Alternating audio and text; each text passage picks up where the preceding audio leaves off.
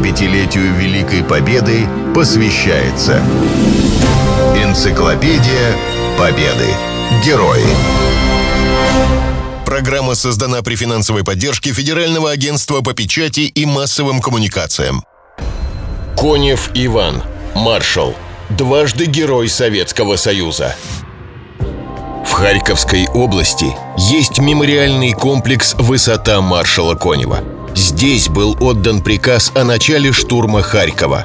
В селе Ладейно Кировской области находится дом-музей Конева. Памятники полководцу стоят в Кирове, Белгороде, Вологде. Раньше был памятник в Праге. Во время войны Иван Степанович Конев дважды был награжден медалью «Золотая звезда». Кроме того, он является героем Чехословакии и Монголии. Будущий маршал родился в 1897 году на Вологодчине. Окончил церковно-приходскую школу и земское училище. Работал на лесной бирже. В 1916 году был призван в армию. Во время Первой мировой войны служил в артиллерийской бригаде. Воевал на Юго-Западном фронте – После революции вступил в партию большевиков. В составе Красной армии воевал на Дальнем Востоке и в Забайкалье. В конце 30-х командовал корпусом объединенных войск в Монголии. В Великую Отечественную войну генерал-лейтенант Конев вступил в должности командующего армией. Под Смоленском попал в окружение, но смог вырваться. Осенью 41-го Сталин назначил его командующим Западным фронтом – Потом была битва за Москву и операция «Марс». В 43-м Ивана Степановича направили командовать Степным фронтом. Больших успехов командарм добился в Курской битве, освободил Харьков, форсировал Днепр. Отличился в Корсунь-Шевченковской операции, где окружили и разгромили крупнейшую вражескую группировку.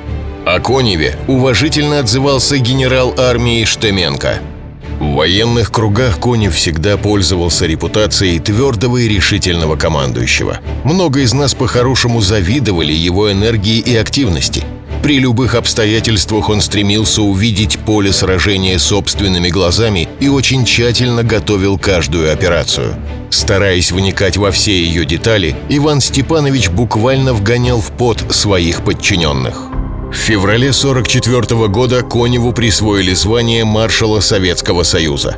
Вскоре после этого он осуществил одно из самых успешных наступлений – Уманско-Баташанскую операцию. За месяц войска прошли более 300 километров и пересекли советско-румынскую границу. В своей книге «Записки командующего фронтом» маршал писал – из всех операций, о которых рассказывается в этой книге, самой трудной была Уманско-Баташанская. История войн не знает более широкой по своим размахам и сложности в оперативном отношении операции, которая была бы осуществлена в условиях полного бездорожья и весеннего разлива рек – в моей памяти неизгладимы картины преодоления солдатами, офицерами и генералами непролазной липкой грязи. Я помню, с каким неимоверным трудом вытаскивали бойцы, застрявшие по самые кузова автомобили, утонувшие полофеты в грязи пушки, надсадно ревущие, облепленные черноземом танки. В то время главной силой была сила человеческая – Генерал-полковник Покровский, однополчанин Конева, так характеризовал своего командира. Конев среди всех командующих фронтами, с которыми приходилось работать, был человеком наиболее экспансивным, горячим. Правда, надо заметить и другое. Он был горяч, но отходчив. Мог очень возмутиться, раскипятиться, накричать, но быстро отходил. Это был больше всего солдат – и в нем было больше всего человечности, в его характере, в натуре.